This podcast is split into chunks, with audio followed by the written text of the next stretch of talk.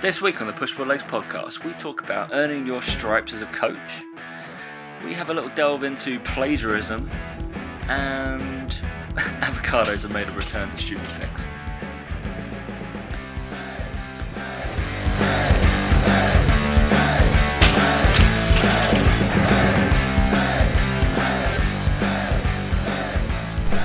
Three, two, one.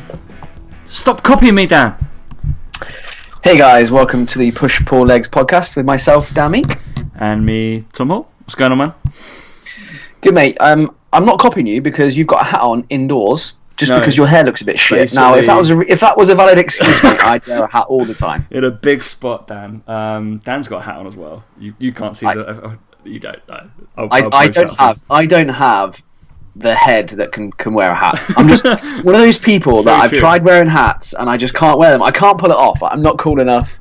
Whatever it is, I just don't have the right look. Even when I had a bit of hair, I didn't really pull it off either. I just no way of pulling it off. I've seen you in a hat, and I've always laughed when we played cricket together. And you do look like the kid who just his mum's giving him a hat to wear because it's sunny, basically. Yeah exactly. Yeah. Like, don't blame yourself. Dear. I just don't bother anymore. I mean, and I'm pulling off the look right now. I've got a Colts hat on backwards because I'm about to, catch some Pokemon, and an Ewok shirt. Tom, can I be brutally honest, mate? You look fucking dreadful. You've got your sleeves rolled up. You're wearing a t-shirt that's hot, actually, man. A tank top. You've got your sleeves rolled up. You've got your hat on back to front. And you need to lose some weight as well. Mate, but other than that, I was in Copenhagen over the weekend, and thanks to Patrick for giving. We went and did the tour thing that he told us to go do, which is cool. I drank the world. I don't know if everybody was. I got a lot of comments when I came back to Third Space Coaching, and they were like, "Yep, you look like you were eating everything in sight." I was eating everything. Great story. We went to that burger place I tagged you in. And then so I had like a burger, something called a big cheese, and then I had some like chicken, not chicken wings, like chicken. I thought they were like the McDonald's ones, like the chicken whatever they're called, tenders, whatever. I think they're chicken tenders. And then I had a milkshake with that meal, like a normal milkshake. I think it was called the American, basically peanut butter and chocolate flakes, and then I had for my afters I had another milkshake, which was their special one, and these milkshakes were quite big, so hilarious that when we went up to pay, the woman, because we had to say what we had as we were splitting it up, and then I was like, yeah, the American milkshake, and then this milkshake, she was like, you had two? I was like, yeah, and the burger and the chicken. She was like, and then my buddy was like, is that not normal? She was like, no, I've never seen that happen. I was like, what are they doing? Two milkshakes. I reckon what happened there, Tom, is you were stood so close to the till that she couldn't see your gut. If you'd stepped back a little bit, she would have just looked down and just gone, actually, I can see it's possible now. It's fine. The poor woman probably couldn't see. But it's probably why you're drinking Diet Coke, Tom. So right now, Tom's got Diet Coke. I'm on the dark side with the Pepsi Max because it's better than Coke. It's not. That's why you're on the Diet Coke, Tom, because you need to... you need to sort of get into that calorie deficit, mate. I'm a solid 84 kilos, so about as heavy as you. All right. I will. All right. Should we go into what we're talking about today? So what are we going to dive into today, Tom? Should we go? We've got earning your stripes. Talking about like PTing, coaching as a general. I guess some people. I don't know, especially because we have a lot of people who are not in the fitness industry as well, but also moreover for the people who are in the fitness industry. I think it would be useful for anyone who's connected in some way to the industry to hear about what we're going to talk about in terms of coaching as a career and as a skill and as a profession, because yes, there'll be people who are listening to it who are PTs who can take something from what we say, but also people looking from the outside in will be able to hopefully acknowledge what we say and kind of understand why it's important to maybe pay a bit of a premium for what you're buying, but also to be able to see experience and to see that in someone and understand the value in that experience of someone's coaching career. Because in the last few weeks, and months, I've noticed a large trend in what we're going to talk about, and we just wanted to kind of go over our careers really, and just like, yeah, we're fairly young, but actually what we've done in that time frame and when we maybe started doing coaching and honing our skills, as it were, because I think that's really, really important. Yep. And then we're going to talk about, I know I tagged Dan in it. If anybody follows me on Facebook or is my friend on Facebook, they probably would have seen me post about it. Zoe Lee is a great coach, one of the glute squad, I believe, of Brett Contreras. So really good content, but she put out an exceptional post, which I think it got shared across our industry by a lot of cool big names, about plagiaristic work, which is, to be honest, is not something that I've really thought about since my kind of master's degree, which I got reminded I did 4 years ago, apparently. Unfortunately, yeah. It is rife in industry. It is one of those things that, Tom, stop moving around. That's really annoying. I'm playing with the. Oh, this Rakesh is gonna hate that. I'm playing with the. That's why I had to nip it. Right. Apologies, guys. Yeah, I was playing with the leg of the microphone. Yeah, it's one of those things that, unfortunately, is in our unregulated industry. It's unfortunately quite common, and it's more common than you would think. I know that I've seen past incidents of it with certain high-profile coaches having their email content just blatantly copied and sent out as emails, like, again. And we'll talk about that a little bit as well. And then stupid things on the internet, Tom, is a good one this week. It's a food-related one. Yeah, of course it is. It's been posted, I think, in the Push Pull Legs community group or on my Facebook page. I can't remember which one it is. So if you're not in that group, first of all, join the group because it's really good. And second of all, if you are in the group, you'll know what's coming, basically. But we won't spoil it. We'll save it till the end, and we'll give our views on the hilarity of said video. So, Tom, coaching careers. So, yeah, when did you actually first start coaching? And I mean, at any level, at anything in the whole world, when did you first start coaching? Football, swimming.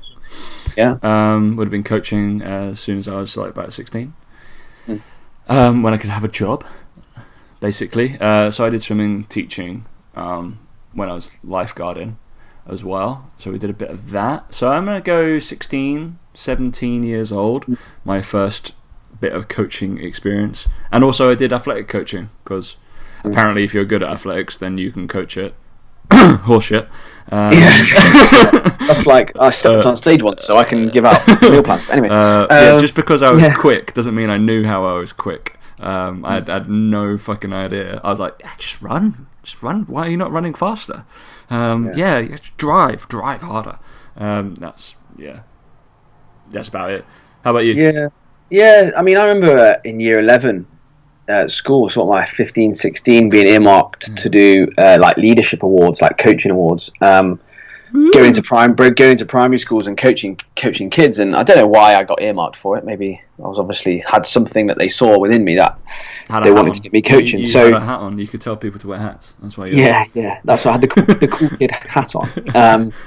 When I was, like I said, 15, 16, coaching cricket, football. To young kids, and only the very basic level, like literally the skills of throwing and catching, like nothing too technical like athletics, Tom, which is quite technical, biomechanical, but literally just trying to get kids to enjoy sport and play sport. And then I went from 15, 16, and every year of my life I've been coaching in some way, shape or form since then.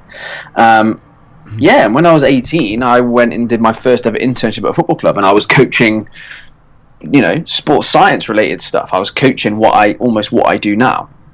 I've had 10 to 12 years experience of coaching, of the skill of coaching. There's been obviously a huge surge in disclaimer, online. I've not quite had that long. I'm a little bit younger than Dan. So not that much younger than me. But yeah, I think I'm bordering on 9 to 10 years. Yeah, and because I was the kid at uni who didn't have a life, didn't have any friends, didn't get invited to Ibiza, so I just worked for free during my summers. So I was the cool kid. So at the age of 18, I was thrust into a professional environment where I had to learn how to coach people, and I just was effectively watching a lot of the time how good coaches coach, and I learned a lot from the football coaches, how they delivered, how not to deliver, all these sorts of things that make a good coach a good coach. And yes, you learn certain things in doing qualifications and university and stuff like that, but actually coaching as a skill is hugely, in my opinion, based on experience. You just have to have the hours and you just have to put in the time to coach people. And the reason I wanted to talk about this is because there's obviously a huge surge in people now doing online coaching. Now, if you aren't aware of any of the intricacies of this, go back to listen to Tony Gentilcore's podcast we did, and he'll touch on some of these things a little bit more in depth about assessments and coaching and stuff. But he said the same thing, in that online coaching is infinitely harder than in-person coaching, because you can't pick up on as many cues, you can't be there all the time to check that they're doing things correctly, and you can't pick up how your message is being received, and likewise how the message that someone sends you is being said. And you have to have the years of experience of coaching people face to face in person to be able to grasp that online, in my opinion. I'm not saying you need 10 years experience, but what I'm saying is a lot of people that I see now coming into this industry do not have the time in the trenches. They do not coach people one-to-one in the gyms. They're not prepared to do it. They almost want the instant success and the money and the Instagram following that comes with online coaching, potentially. Yet they've probably done maybe 200 PT sessions in their life. Am I right, Tom? Probably, yeah, to be honest. I fall on the side of, I think online coaching is harder than one-to-one, hence why I still, I'm going to go with 99% of my income is one-on-one education, not one-on-one education, group education, and one-on-one PT. I take a very, very small batch of online clients, and then that's it, because I haven't got the systems in place, I haven't got the time to do it, like Dan has. So I'd rather have basically deliver a quality product in what I'm trying to do. Also, don't charge as much as Dan, because I'm not as good as him online. And I say it's one of those as well where systems, so it's one of those where as well those systems and those things in place are constantly being refined, yeah, to enhance the user experience, to enhance our client experience and our client results, really. So for instance of that, like, so to give you an outline, I know, like, there's a couple of guys that have been with me ever since I've launched, which is, I think, is pretty decent, over a year and a bit since I've been online coaching. And I know like Bradders or VJ or the guys that listen, I only take on 5 clients so at a time, will know that I've probably changed my templates and my coaching bits about, I'm going to go with 5 to 6 times in 12 months, because I've redone them, re-looked at stuff. Oh, actually, that doesn't quite work. I don't want that bit of information. Or I'm not going to hand out this bit of information. I don't need that bit. Or maybe they want a little bit more there. Maybe this will be easier to track. But literally, that's from a year. And I've been coaching people online for just over a year. And before that, it was a lot easier, because I didn't have to give people programs to do, because I tracked everything for myself.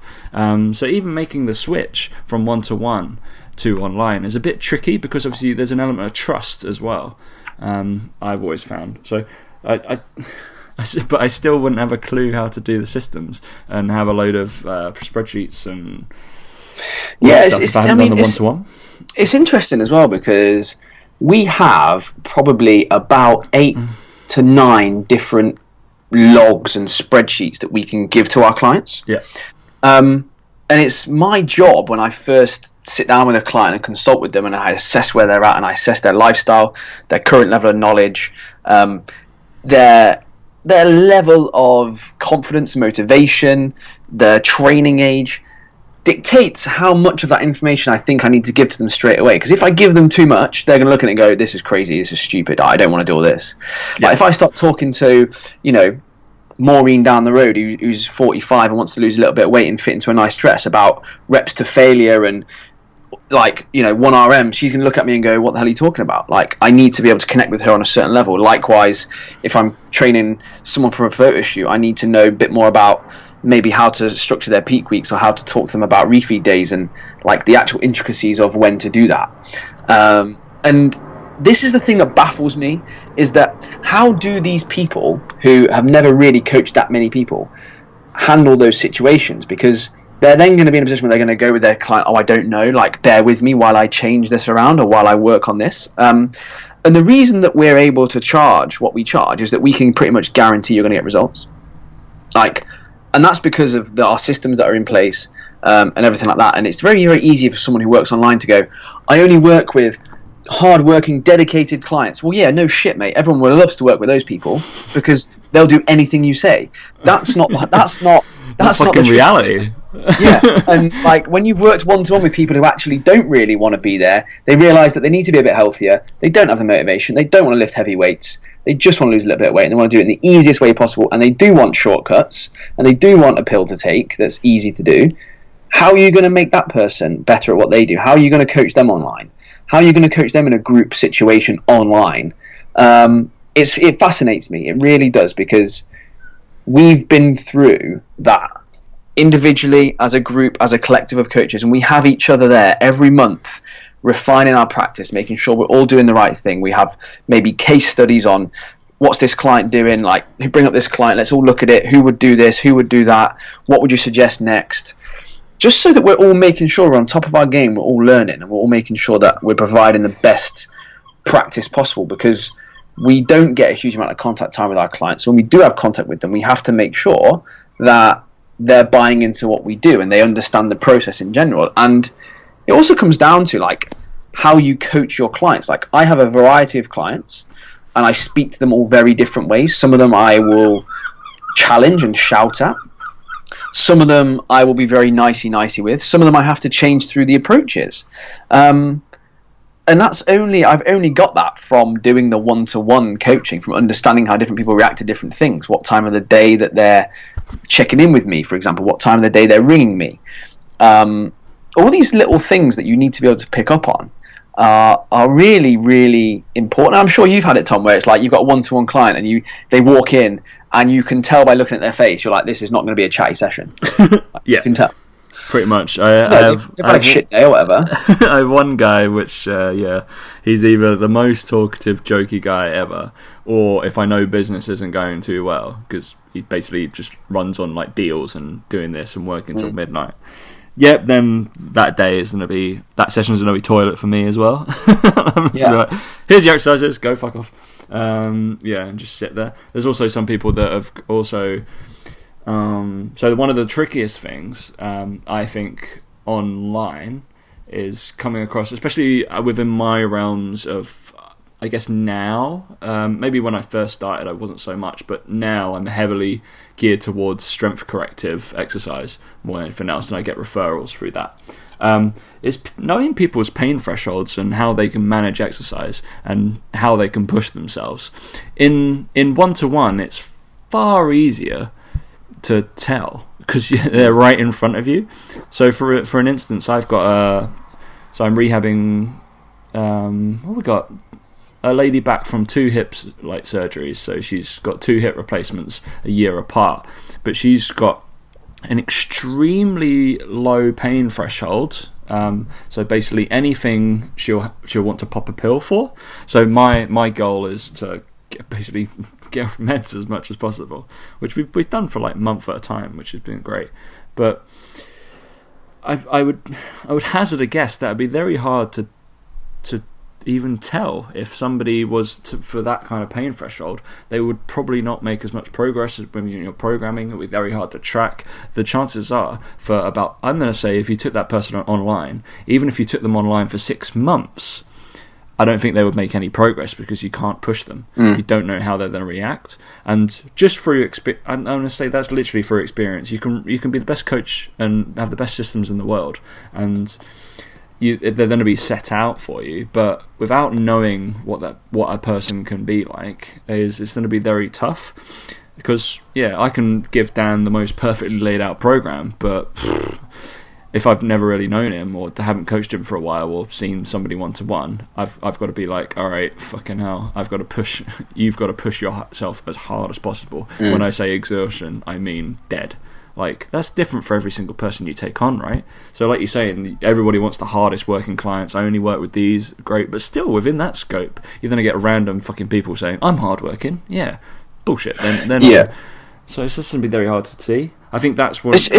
It's one of those where as well, like, we don't just take on anyone. Like, we have a consultation with someone, and if they say things like, I'm on this medication, I've had this injury, the amount of times I've had a conversation with someone, and I go, you know what, you need to go and see a good personal trainer in your local area. These people are the ones to look at, or this is where you might go to find it, or ask this person for their opinion, because actually you'd be better off, you know, seeing that person. And the question I sometimes get as well is, oh, you know, you're quite expensive. You know, our most expensive package is like 150 quid a month, say. I'm like, okay, well, that's about 36 quid a week. And I'm like, that's fine. I was like, look, if you think it's expensive, 100%, like, I agree, it's an expenditure that needs to be factored into your finances. But I tell you what, it is cheaper than. It's cheaper than going away, spending 50, 60 quid a month, getting absolutely nowhere for a year, and then coming to me a year later, because you could save that initial bit of money. And a lot of our clients, the amount of our clients who have had a coach previously before they come to us is staggering. And there's a reason for that. It's because they bought cheap, thinking that they'll be okay, buy cheap, buy twice. And my God, does it apply to the fitness industry? And it's one of those where it's people come to us because they've tried the meal plans that are cheaper. They've tried other coaching programs that haven't been as in-depth, and they haven't probably been great coaches. They maybe had a good macro calculator and a good spreadsheet that they can drop calories on every week. Brilliant. Anyone can do that. That's easy. The skill is seeing the person, understanding where they're at, and being able to make the correct decision based on that information. It's not really a rant, but it's a little bit close to the bone at the moment. Yeah, but it is a bit close to the bone for me at the moment, because it is just a bit of a, just make sure that you're a very, very good coach before you start taking money off people, especially if you're doing it online. That is the biggest thing for me. And if you feel you need more experience coaching and you don't feel happy or comfortable with some of your clients you've taken online, I would make sure that you get shit hot at one-to-one PT first. And likewise, just to lastly finish on this quickly, if you can't generate business and you can't generate leads and you don't have a thriving business one-to-one, you will not get it online. Because it's the same thing. It's like the same way of getting people on board. And if you just go for the cheap thing, you're not going to get anywhere. In my opinion. That's just my opinion. But I think you have to be realistic at how much time you're prepared to give to it. And for me, like I said, 10 years in the industry, and only now do I feel like I'm on top of online coaching. And people like Gary Vee, like, again, he's a marketing, I guess, entrepreneur, expert, guru, whatever you want to call him. He's come to light now, and he's in his 40s, whatever. And he always says, like, he's been grinding for 20 years. He's been doing the shit. He's been eating shit, doing shit for 20 years. And only now has he got the big followings and everything. And people are going to him at the age of 20 being like, I want to be just like you. And he's like, wait 20 years. And it's kind of the same thing. It's like people come to me now and go, how do you get into online coaching? I was like, well, it probably started when I was 16 to 18 and I just coached. And I figured, actually, I quite enjoy this and I'm not too bad at it. That's why I'm now where I am. Likewise with Tom. That's why he's where he is now, and why he's, in charge of educating personal trainers at one of the largest clubs in London. It's not rocket science. He's there because he's a good coach, not because of his Instagram following, for example. Mate, my Instagram is through the roof. Anyway, run over, earn your stripes, get some good experience under your belt. Qualifications are obviously useful as well, but for me, I think you have to make sure that you've been there and done it with a lot of clients before you consider taking it online. But there we go. There you go. We'll do it for free.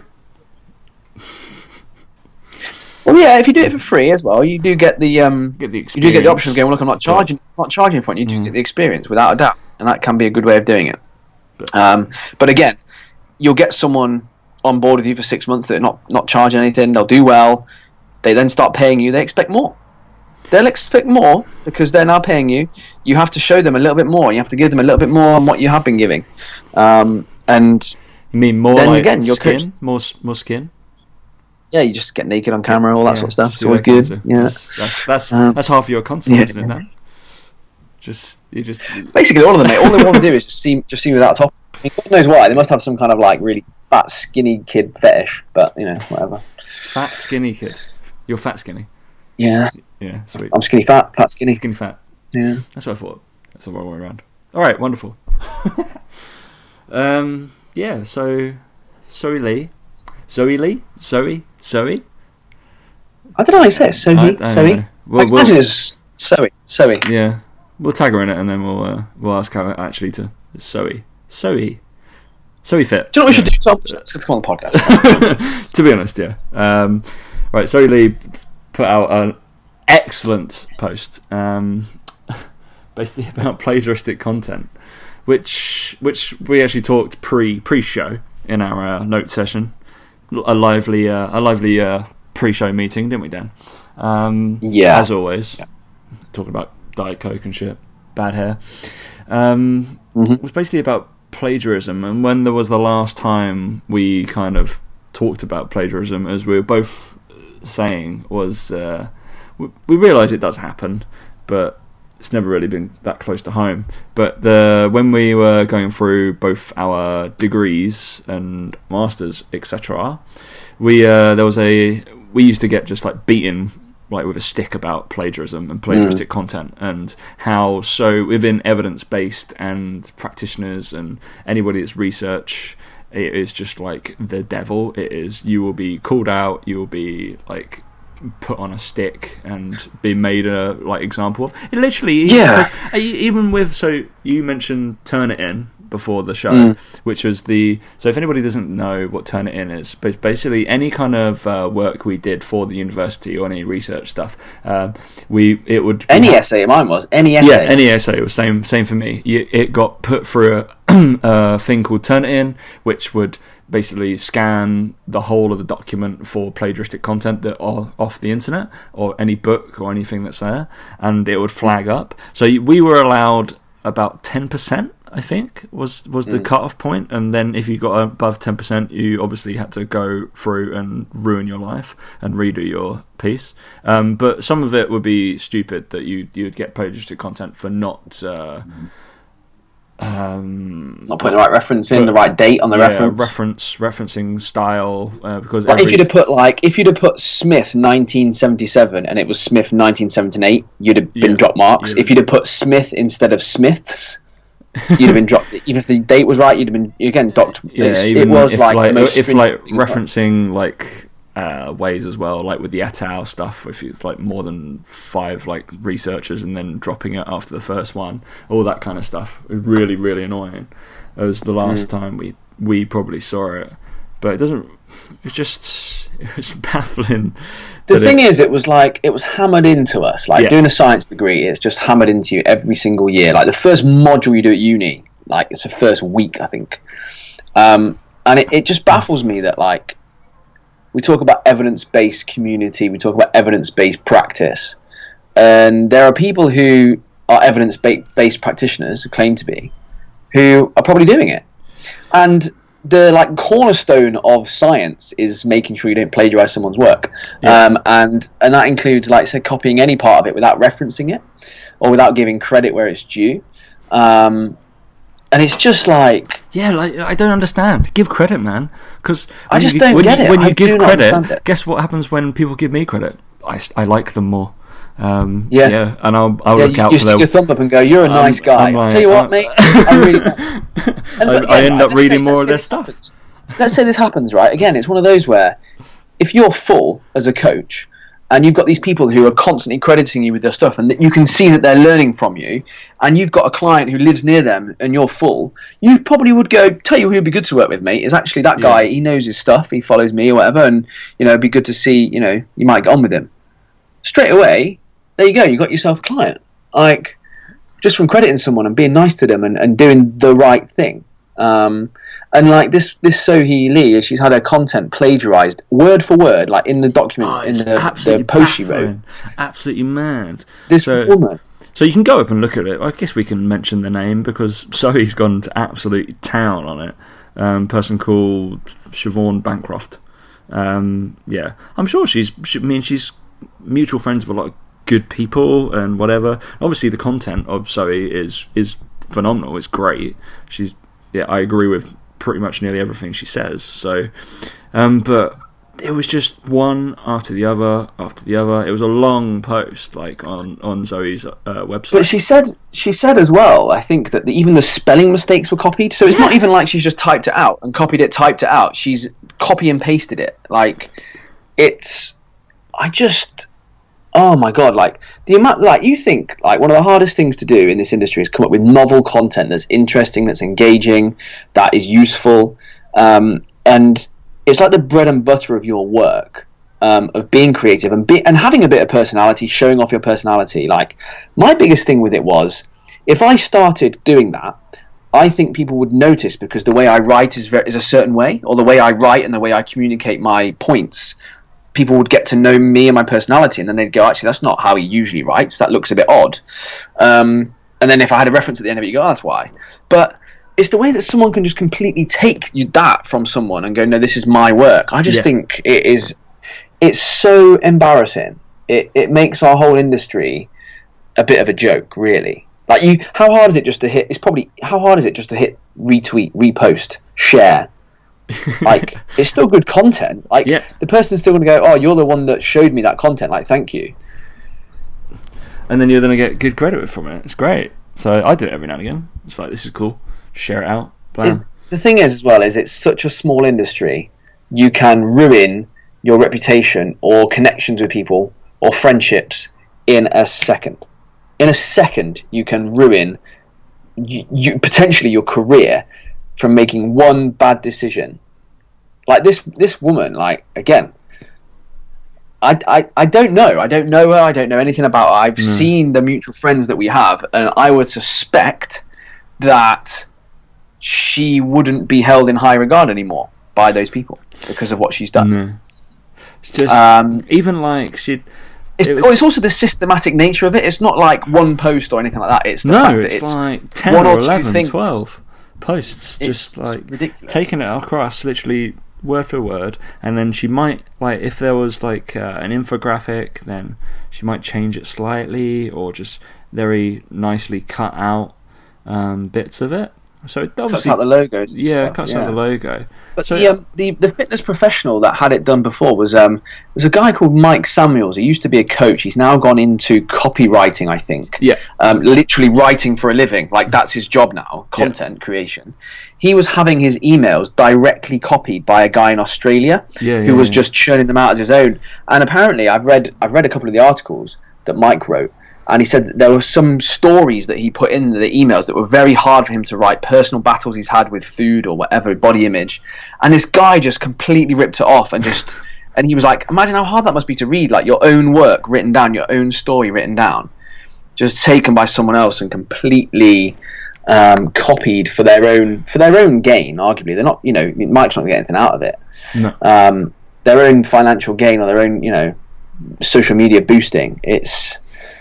Oh my god, it does make me very angry.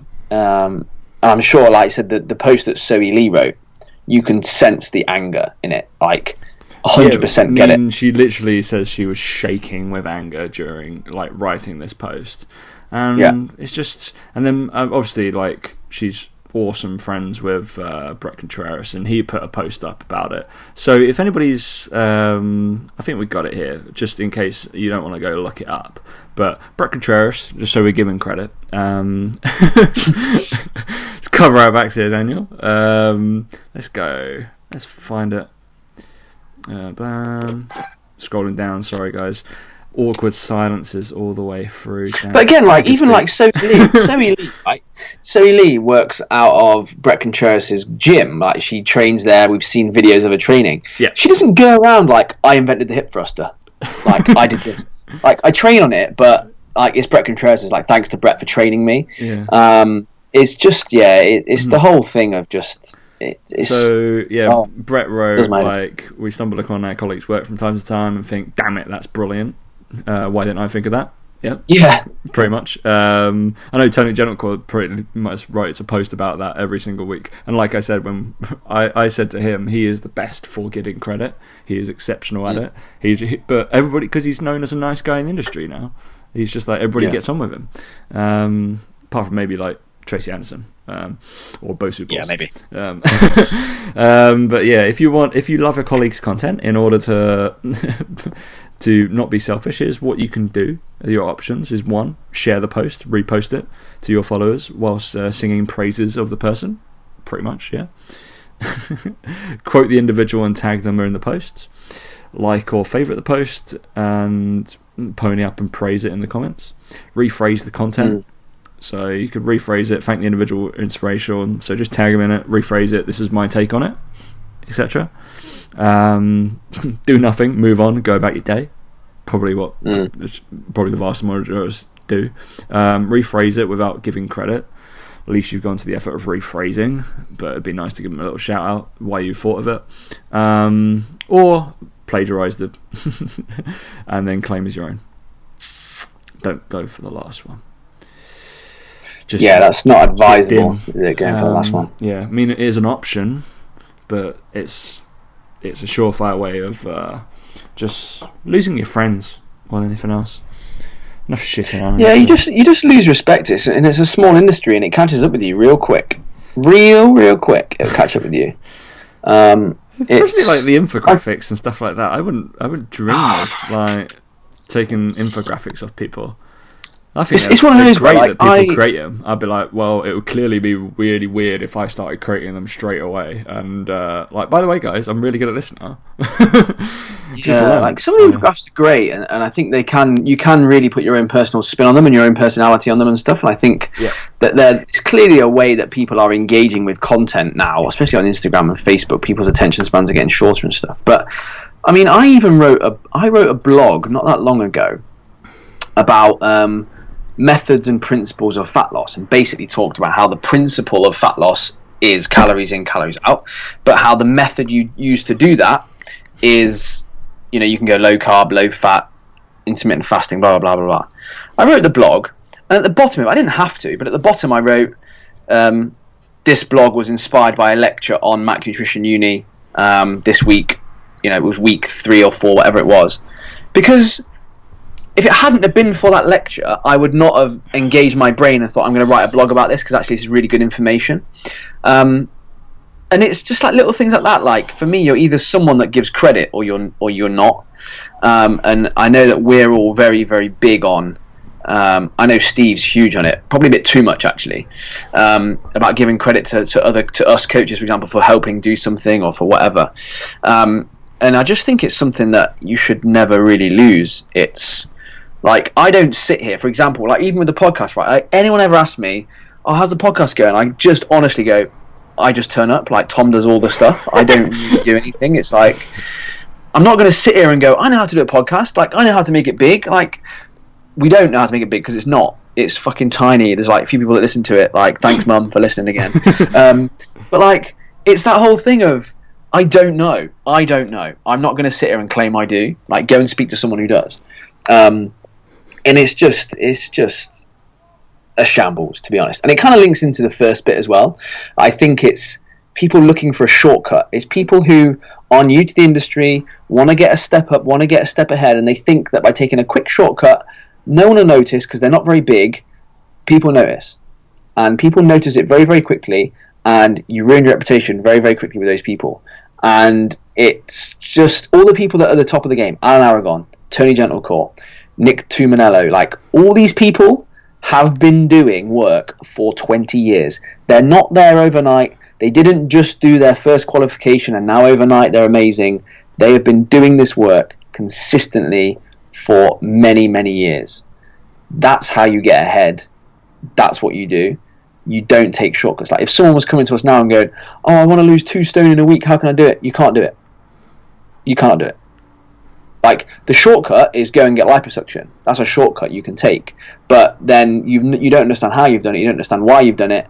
And you will probably end up back where you were, potentially, because you haven't changed any of the behaviors that are in there. It's similar. It's like, if you just have a shortcut and you put out these infographics, you just copy someone, you can't ever create them yourself. You'll just always copy them. You'll always go down that route, and you'll never be original. It's just weird. Like, put in the hard graft. Don't be afraid of fucking hard work. Do it. There will be times it's hard. There will be times you struggle. But you'll come out of the other side and you'll be a better coach and you'll be a better business person for it. Yeah, like that girl now, like her career arguably is in tatters because she was too fucking lazy to do the work herself. Simple as that. Simples. It is, though. It's real simple. It is simple. Like, it takes time. It takes time to come up with these systems, with logs, with spreadsheets, with databases. It takes time to do all that sort of stuff. It takes time to come up with Canva infographics. It takes time to come up with videos, to edit them, to make them look good, presentable. For someone just to copy that content is really demoralizing and frustrating. And like Zoe Lee said, it makes you very, very angry because people copying it do not see the amount of hours and graft and how many versions before that you messed up on to get to that end product. That's the frustration. I know. Just think about how many like pictures that Dan has to take of selfies of himself before the one he posts. Oh, I hardly take any selfies, to be honest. You do a lot of FaceTime stuff. Yeah. No, I'll tell you what. Actually, with my update videos, and again, this is actually a great point. With my update videos that I send to clients, I actually don't do any retakes unless someone like walks in the room or something like that. Because again, as a coach, right? If I rehearse what I'm going to say, it's not natural. It's not what I would normally say or what I think or all this sort of stuff. And actually, I do pride myself on the fact that I just do it in one take. What I say comes out, and the way it comes out is how it's meant to come out. And I think that having ers and ums and silences is exactly what would happen in a one-to-one scenario. So if you're doing your first take and you're doing an update video to someone and you have to and you mess up your words or you say something wrong, you're probably not cut out for coaching online. Like, it's pretty simple. I have notes, Dan. So I'm you can have notes to write through, like obviously like little prompts to help you go through. Like I do that, of course, like, but I don't write out scripts of like, oh, say it in this tone, say it in this way, and like I'm not trying to come across as like I'm amazing at it. Like I'm really not, but I'm better than some people certainly who do it, and I like to think that my clients like the way I coach and they kind of do understand that the process they're going through, they're all getting results, they all feel good. I've got pretty good client retention. Like some clients have been with me for nearly 2.5-3 years, so I can't be too bad. And it's just that whole thing of it's such a facade. The online world can be such a facade, and you can be whoever you want to be, and that's both a good thing and a horrifically bad thing, unfortunately. Yes. Wonderful. Moving on, Dan, we're going to play a quick game. Inspired by Mr. Tony G. We're going to play my favourites.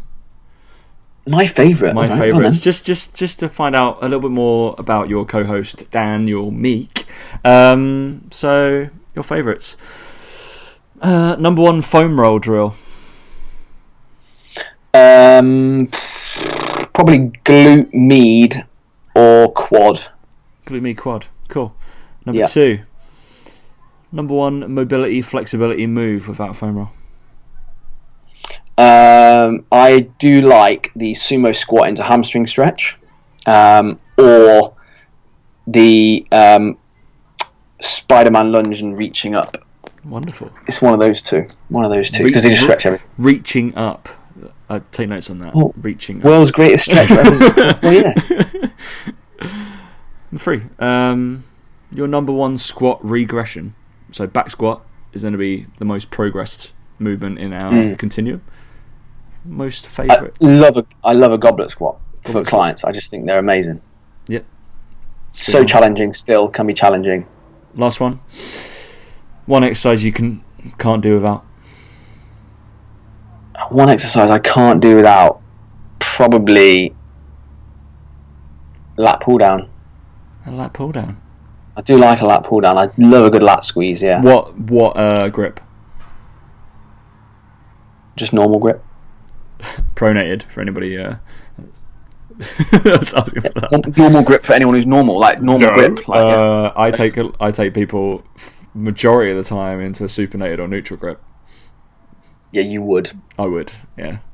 So luckily, I'm advanced enough to be able to feel my lats by getting it pronated. Captain Safe over here with safe shoulders. Yeah, Captain Boring over there. Captain, wanna keep my clients training all the time. Oh. So I can't wait for the week that I'm in London and we can get all this content out to all these people that love this podcast. By the way, the week beginning the 24th of July, I'm in London for the week, and me and Tom are just going to go crazy all week because Tom's going to cancel all his clients for me, and he's going to be host to me for the whole week, and we're just going to go around destroying London. Lots of Instagram stories, lots of Facebook Live videos. So yeah, make a note in your diary. Take a week off work. In fact, take a week off work. It's going to be that good. All right. Next week. Thanks to Tony G for inspiring us to do that. Nicked it from him. Yeah. So stupid things. You credit him though, so it's fine. Oh yeah. He's come on the podcast. He's fine. Yeah. Stupid things, Daniel. Ooh, that sounds like bollocks. Probably because it is. Stupid things on the internet this week. Did you tag me in it? I don't know who tagged me in it. Or I think I tagged you in it. No. We'll have to fucking give a shout out to Natural Fitness Food again, Henry Dunmore, because he tagged me in it, and then I think you commented on it and also shared it, and called me like some avocado king. Yeah. So Mr. Avocado. So paint us a word picture, Daniel. What was going on?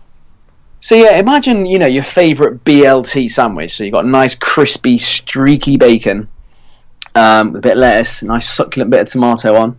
I'm not a fan of tomato actually, but most people do like it. And of course, normally, the best way to make that sandwich healthier is to take the bread away and sandwich the bacon between, let me get this right, an avocado, whole avocado cut in half, stone taken out, the whole filled with mayonnaise, full fat mayonnaise, and then the bacon, lettuce and tomato put between the avocado. That is a low carb BLT, also known as a fuckload of calories. I couldn't believe the posts on it. I'd have to comment. It was just every single one was like, this is ridiculous. That would just be the most sloppy piece of mess. How do you hold it? I don't understand. You can't put it in. You can't put it in a napkin or anything because the avocado just gets stuck to the napkin. Then you'll eat the napkin. Yeah. You can't hold it in your hand. The other thing as well is that the bacon to avocado ratio must be so horrific. It's just like eating an avocado. Just take out the bacon and just eat the avocado. It's gonna taste shit either way. But I was looking at it and going, right, so the avocado is easily more calories than the bread, easily. Yeah. And not only that, but the amount of mayonnaise they put on this, it was obscene. It was literally stupid. So if you use back bacon instead of streaky bacon, you save yourself some fat there, get more protein in. 2 slices of bread. I just don't get what's wrong with the bacon sandwich. Just leave it as it is. It's perfectly good. Perfectly fine. Absolutely fine. You put some bloody ketchup on it, or I don't know what you'd be like, brown. Get some brown sauce there. You're northern. You'd probably put brown sauce on. I chop and change, but they also put sesame seeds on top of the avocado to make it look like a bun. Yeah, they do. I was to make it a sesame seed avocado bun. Brilliant. Stop. Don't even try. It's not a bun. It's not the same texture. Not the same taste. Not the same calorie content. It's not. It's not healthy. You know what that bun that sandwich was missing. Weirdly, was fucking carbs. Bread. Yeah. Out of it. It was baffling. Right. But you know what? More people are going to get fat, and they're going to need help. So it's fine. And they'll be like, I don't know where I'm going wrong. I'm eating avocado and BLTs. I don't know what's going wrong. I'm eating so healthily. They'll listen to this podcast and realise. Maybe. But we're getting people in better shape one avocado at a time, mate. We'll take them down, hopefully. But then what was it got posted in the group today as we were recording this was the avocado 1 calorie spray. Yeah. 1 cal spray, yeah. One cal avocado. I mean, like with that 1 cal spray stuff, like they're just doing it in avocado oil just to make more money. Like, there's no benefit of having like the amount of actual oil that's in those sprays. That's why it's low calorie, because there's no oil in it. Like, it's like think about it for a second. Like, in 1 gram of fat, there's 9 calories, and you probably put 9 sprays on there. There's not that much oil going into the pan. Like, I don't know what else they put in them, but it's not oil that's not making it stick to the pan. It's just. I don't get me wrong. I used them like in prep. I used them. Oh yeah, yeah. They're amazing. But I don't sit there pondering. Do I go coconut oil or avocado oil or sunflower oil? Because they all just taste the same. See, like nothing. I actually don't like the coconut oil. I think it smells weird. Well, I just have a huge problem with coconut oil in general, and same now with avocado oil. I'm just a bit like, oh my god. I didn't know it existed till today, so why would it exist? Avocado oil, yeah. Oh mate, if you go into like some shops, there's macadamia nut oil, walnut oil. You can get anything like sesame oil. I knew sesame oil, but that's quite nice. Sesame oil. It's quite nice tasting. It always reminds me of Chinese food. Yeah, there's sesame seeds on like prawn toast and stuff in there. Mm. But yeah, it's just. I mean, I just whatever floats your boat, right? Hilarious, absolutely hilarious. All right, we're at the 15-minute mark, Dan. So sorry, guys. Sorry for rambling on. We'll call it there. We ain't got any news entering out. Oh, I did see a hilarious video of Dan and fucking Mike just ballsing up every kind of post. That was quite fun. Go look at that. Yeah, you guys will never see that video, unfortunately. we had a blast filming that, me and Mike. It was good fun. Yeah. That must have taken. But yeah, no. The only big news really, Tom, is just that next week we are together for most of the week. Yeah.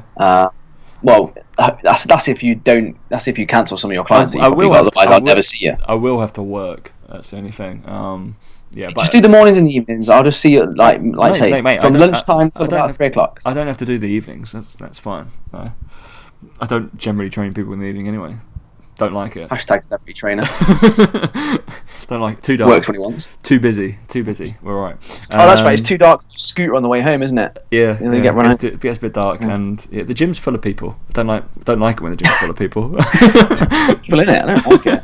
Annoying. All right. Thanks for listening, guys. Go share, rate, that kind of stuff. As you know, we're immense at doing that, so if you like our content then share it, absolutely fine.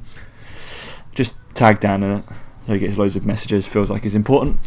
Cool. Alright, we'll catch you. I do love a message. I do love anyone. Yeah, I love a message as well. I'm so like boring. I have no friends, I have no life. Like, just send me a message, I'll say hi, because I probably don't have anything else to do. So we've had a few over the last couple of weeks just saying like the podcast. I love it. It's good.